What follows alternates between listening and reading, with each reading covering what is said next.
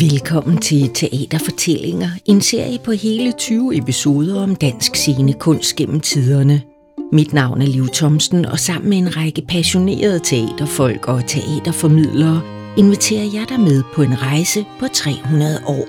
Fra teateret blev en selvstændig national kunstart for folket, og man begyndte at spille på dansk, til i dag, hvor tusindvis af teaterfolk dag ud og dag ind bruger alle deres vågne timer på at holde teateret i live.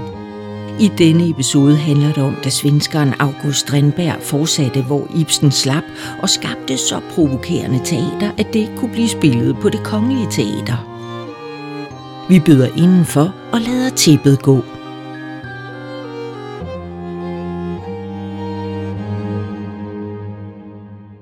Jeg hedder Annelise Kuhlmann, og jeg er lektor i dramaturgi ved Aarhus Universitet. Annelise, nu, nu har vi sammen med Ulla lige været igennem, hvad skal man sige, øh, indholdet af især et dukkehjem, ikke? Som, som er så skældsættende. Altså, formen er også anderledes i det naturalistiske ja. teater? Ja, ja, ja, ja. Bestemt, bestemt. Altså, øh, det der sker, øh, er, og det er det, som, som vi øh, kan, kan vælge at betone her, og det er sådan set den skældsættende begivenhed, der indfinder sig i det, den svenske dramatiker August Strindberg slår sig ned i Danmark for en periode, øh, nord for København, i Holte faktisk, for at skrive. Hvilket år? Vi er i 1886 ja. stykker der, omkring ja. 87. Øh, han kommer lidt før end selve øh, hoved, højdepunktet, som jeg kommer til lige om lidt. Han er meget optaget af tidens strømninger, han er optaget af videnskab, og han øh, er optaget af at revolutionere, reformere teatret. Øh, ganske enkelt. Og det gør han på en måde, der også bliver set af den samtidige presse, øh, fordi han øh, lader sig, de har lavet sig forstå, at han kun have ganske få medvirkende på scenen. Ganske få. Og de tror, det bliver en en-til-en oplevelse, for der bliver nok også kun en i salen, står der et sted i en avis. Så de, altså de er virkelig ude med riven, kan man sige, det, at han ikke vil lave det her store udstyrsstykke. Men det er jo det intime, der er det interessante for ham. Det er intimsfæren, vi rykker ind i. Det er det lille format, og det er det skæve format. Helt bogstaveligt. Scenen er skæv. Alt er asymmetrisk. Så en harmonisk opbygning er i hvert fald totalt ude af billedet her. Så meget kan vi sige. Og det, det er altså visuelt så konkret, så det er ikke bare en, en form for fortolkningsmæssig overført forstand. Så, så før at Strindberg ligesom kan begå den radikalitet og lave en skæv scene, så, så sker der jo faktisk også noget med scenerummet inden da, ikke? Altså blandt andet i forlængelse af det elektriske lys, Åh oh ja, men det, det er jo faktisk noget før, øh, ja. da det er flere årtier inden, ja. at, at man får det elektriske lys, og, og som også betyder, at man kan dæmpe lyset i salen. Før har det været tændt undervejs, og det har jo betydet, at det ligesom har inviteret publikum til at have deres eget aktivitetsniveau kørende, mens de så noget, hvis de ellers så det. Det ved vi jo ikke rigtigt. Der har været masser af... Der har foregået mange studehandler undervejs i de forestillinger i salen. Det er der ingen tvivl om. Og man kunne gå ud og spise, og man kunne øh, komme tilbage og sådan. Det, på en måde i vores øjne lyder det jo meget liberalt, men øh, det har jo også været mægtigt forstyrrende for at skabe en, en form for, skal vi sige, øh, forståelsesramme i hvert fald for det kunstneriske udtryk det har været en social begivenhed at gå i teateret. Ja, det har det, absolut. Og det tror jeg ikke, det hører op med i og for sig. Men man kan sige, at det, der sker med August Strindbergs aktiviteter, det er, at det bliver på en meget kluborienteret det bliver lidt øh, en eksklusiv, øh, vil vi nok sige, øh, samling mennesker, der kommer der, fordi de, de, de har tegnet et medlemskab.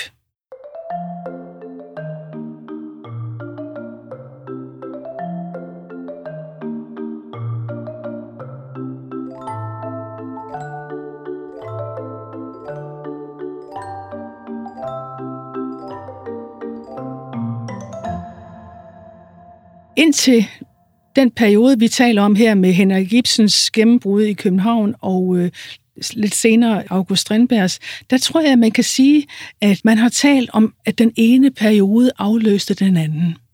Det er slut med den form for linjeføring.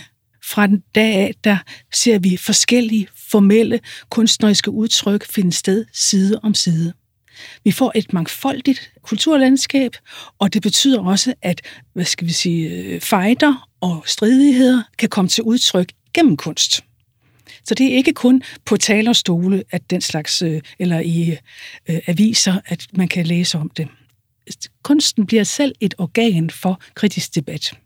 Og du siger klub, og jeg tænker, at øh, Strindberg bliver jo først opført øh, meget sent på det kongelige, ikke? fordi i virkeligheden er det lidt usædvanligt, at man lægger scene til så radikalt et stykke som Ibsens Et dukkehjem. Der går mange år, før man kan se Strindberg på det kongelige teater. Passer ja, det? Ja, ja det, det er så, så han er sådan en slags undergrundsteater? Det kunne man sagtens sige, ja, øh, fordi han er så eksponerende med sin, i sin form. Frøken Julie bliver opført den 14. og 15. marts 1889 for allerførste gang. Og den har været udsat ved generalprøven, censuren til, og øh, stopper forhavenet og siger, det må I ikke. Og Dagmar Teateret, som egentlig har været øh, det sted, der har lagt rum til det, fordi alle har ventet på Strindbergs forsøgsteater, de må sige, nej tak, det, det vil vi ikke have. Og så ender det med, at de over hals og hoved må kom ind på studentersamfundets øh, scene. Og det vil sige, at det er et studenteranlæggende. Man kan jo godt fornemme denne her politiske, hvad skal man sige, øh, græsrådsting, der, der, der er på gang. Øh, jeg har fundet et sted, hvor øh, Herman Bang læser, eller skriver i en avis, øh, som hedder øh, Københavns Adressekontors efterretninger, og det er fra den 20. december 1888 allerede. Der skriver han til redaktøren, kunne ikke Strindbergs plan med Teatre Libre let indpodes i klubbens stamme? Deres dramatiske foretagende måtte være skuespillets Cecilia og Koncertforeningen på samme gang. De måtte dyrke det gamle som det nye. Hvor ville man vel finde et mere passende sted til at opføre frøken Julie eller sjælemor, banebrydende værker i psykologiens kunst, end just hos dem. De ville kunne byde August Strindberg alt, hvad han mangler. Et fast organiseret hjem for hans geniale forsøg. Og jeg ser ingen grund til, at deres klub ikke skulle kunne finde grundlaget for et samarbejde med ham. Mm-hmm. Det er Herman Bang, der skriver det her. Mm. Og det sjove er, at faktisk er, bliver Herman Bang selv karikeret af Strindberg. I Kreditorer for eksempel, som er et andet af de her små kammerspil, han laver, der øh, ser vi, at aviserne genkender karakteren som en Herman Bang. Oh, det er så synd for Herman Bang. ja, men Herman Bang kan, kan tåle det, ja. for han har været ude og se verden. Og han er jo kommet hjem fra Paris og har set Teatre Libre. Ikke sandt? Øh, selv rejser han efter nogle få år til Paris og får en instruktørgærning på Teatre Løver. Øh, og det er jo derigennem, at vi overhovedet får bare et lille indblik i symbolismen. Og det er jo endnu en øh, isme, der står i kø her i den her periode her. En ganske kort periode, et, et årti, siger og skriver øh, Varden. Og det er 1890'erne? Det er, det, man plejer, man siger jeg, det er ikke ualmindeligt, at man daterer øh, den til at være fra premieren på Alfred Jarrys øh, Kong Ubu i Byra. Og det er 1893. 1893, ja. og så cirka 10 år frem. Ja, faktisk cirka til og med August Strindberg skriver et drømmespil, som han skriver i 1900, og jeg mener det er to eller deromkring.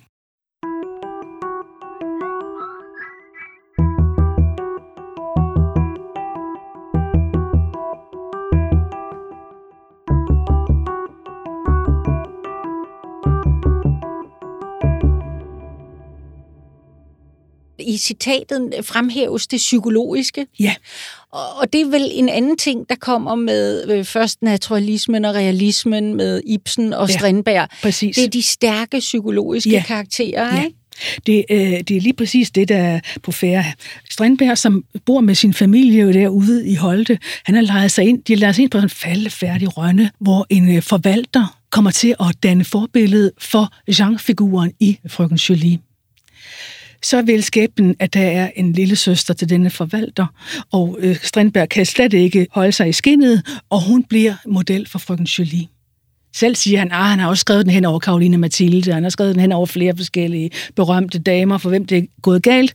Alligevel så er det denne her øh, sociale derute, som bliver egentlig kernepunktet omkring et, et raffineret psykologisk øh, magtspil, kan man sige, inde i selve stykket. Og det er hans kone, der spiller rollen i... Det er hans tredje kone. Øh, anden kone, undskyld, Siri Fornæsen, den finsk-svenske skuespillerinde, hun spiller den på svensk, hvilket også bliver bemærket i forskellige aviser. De synes, det er lidt morsomt, faktisk. De godter sig lidt på det, på sådan en lidt øh, dumsmart måde, vil jeg måske sige. Ja, det, det er rigtigt. Selv Strindberg er slet ikke til stede ved premieren, og, og, og fru, øh, fru Essen der, hun kommer ud flere gange og tager bifaldet og, sådan, og, og tror, at det er hende, de vil tale med, men de vil jo tale med hans, hendes mand i stedet for. Men han er der simpelthen ikke. Men i hvert fald, det finder sted, som sagt, der i foråret. Altså, det eksperiment, han fører, øh, Strindberg, og det hedder Skandinavisk Forsøgsteater. På grund af afvisningen fra Dagmar, så ryger det over på øh, Studentersamfundets scene. Så man kan sige, at det bliver øh, samlet set øh, Strindbergs opgør med, med melodramaer. Det er slut med den, det her dvælen ved det sentimentale. Det er meget mere hårdkogt øh, øh, psykologisk drama i virkeligheden, der er på færre her. Vi skal siges retfærdigvis, at på scenen er der jo en mere, ud over Jean og Julie, nemlig Christine. Hun er kokkepige i det køkken, vi er gået ind i. Det er også ganske usædvanligt. Strindberg placerer hele hovedhandlingen i køkken. Så vi er gået ind ad bagdøren på en måde på adelsgodset, som tilhører frøkenens far. Um, derinde konkurrerer Christine. Hun er forlovet med Jean. Så hun bliver vidne, første vidne, førstehånds vidne til denne her øh, affære, som finder sted. Og der lukker hun bare øjnene. Simpelthen siger, til, på et godt stykke hen i stykket, så siger hun til ham, kom Jean, nu skal vi jo i kirke. Vi skal jo høre om Johannes døberen. Og man tænker straks, nu får han det godt nok snart hugget hovedet af. Ikke? Men det, er, det foregår jo midsommernatten, så det, det er jo helt realier, kan man sige, i forhold til, til øh, den øh, parafrase, der også ligger over et rituelt drama i det. Og det er sådan noget, som Strindberg går op med. Han er træt af det, han kalder for Biblia Pauperum, altså teaterets Biblia Pauperum, altså en slags fattigmandsbibel, den måde, hvorpå øh, øh, nok det øh, meget syngespillet jo har været absolut let forståelige øh, handlingsforløb. Han vil simpelthen opnå noget mere. Men han leger med alle fortidens konventioner. Han er en stor, øh, altså stor teaterbarn i virkeligheden, kan man sige.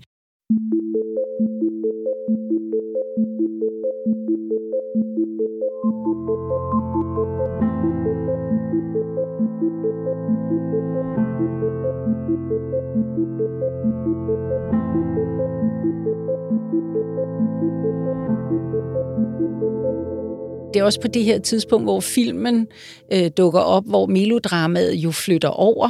Ja, filmen det er jo et, et godt stykke tid stumfilm, og, og, og der bliver bevægelsen nødt til at holde det, og den står jo stille i, i mangt og meget der, fordi at det bliver ligesom levende tabloer, ikke? Mm. Men øh, det vi er ude over her, kan man sige, Strandberg, han er jo en, en øh, han er lidt for viderekommende, kan man sige, fordi han også øh, har et, et vanskeligt sind, utvivlsomt. Øh, Øh, på grund af den affære, han har haft under, i Holte, så må han jo faktisk stikke af fra København. København er lidt for lille at gemme sig i. Er det derfor, han ikke er med til premieren? Nej, det vides nu ikke, men øh, han, han stikker faktisk af til, til Berlin, øh, fordi rygterne løber jo. Så på et tidspunkt, så er der nogen, der erklærer ham død. Hvad gør man så? Det må man jo dementere. Så sidder man i saksen, øh, og så er han nødt til at komme tilbage og gå i, i retten øh, og, og, og lægge kortene på bordet. Ikke? Men det er lidt øh, øh, et skråplan, han er kommet ud på der.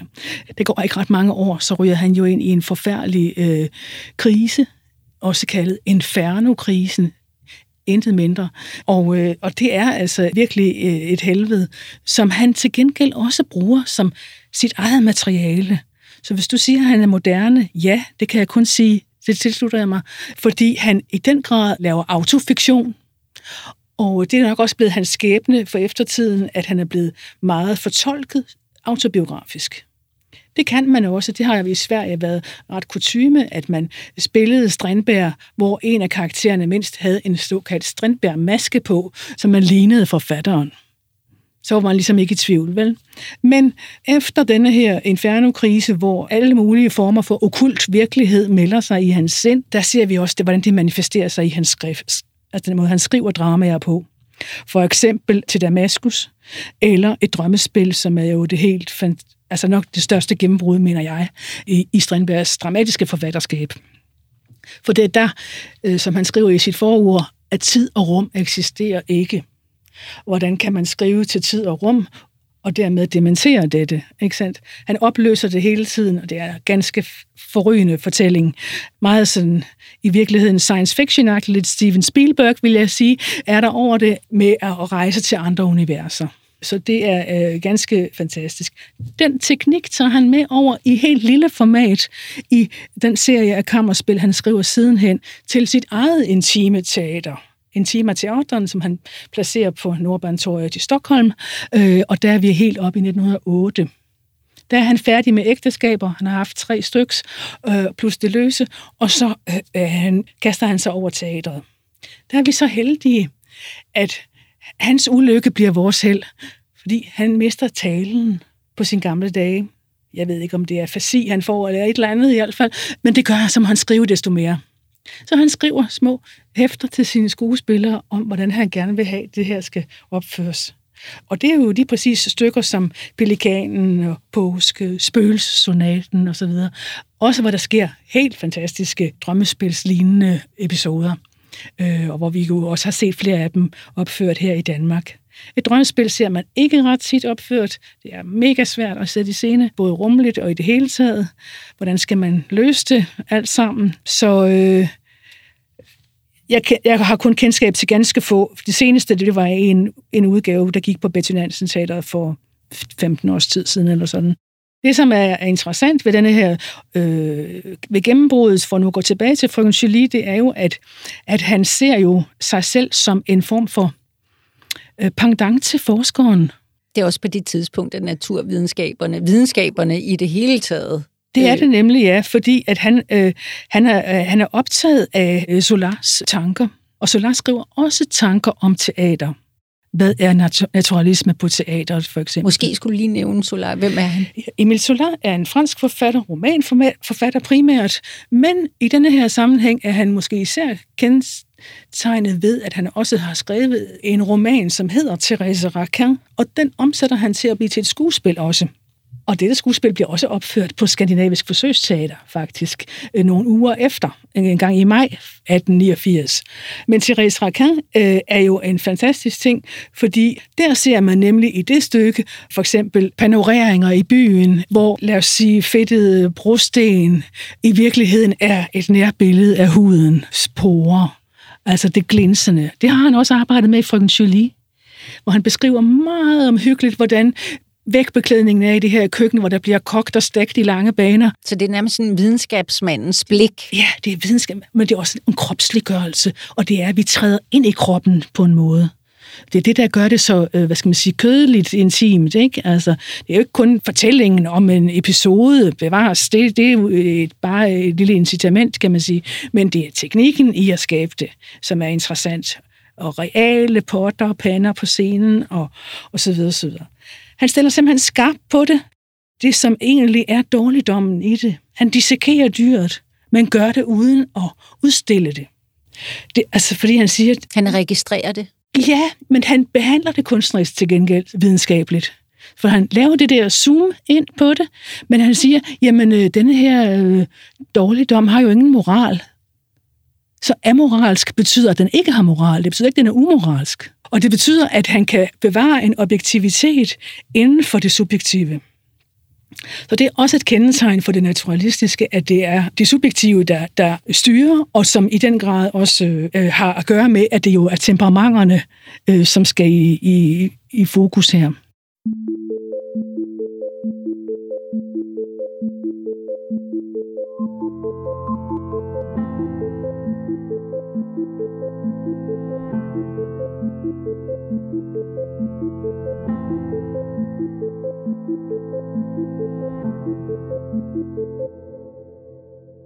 Jeg skal lige have slutningen på Strindberg.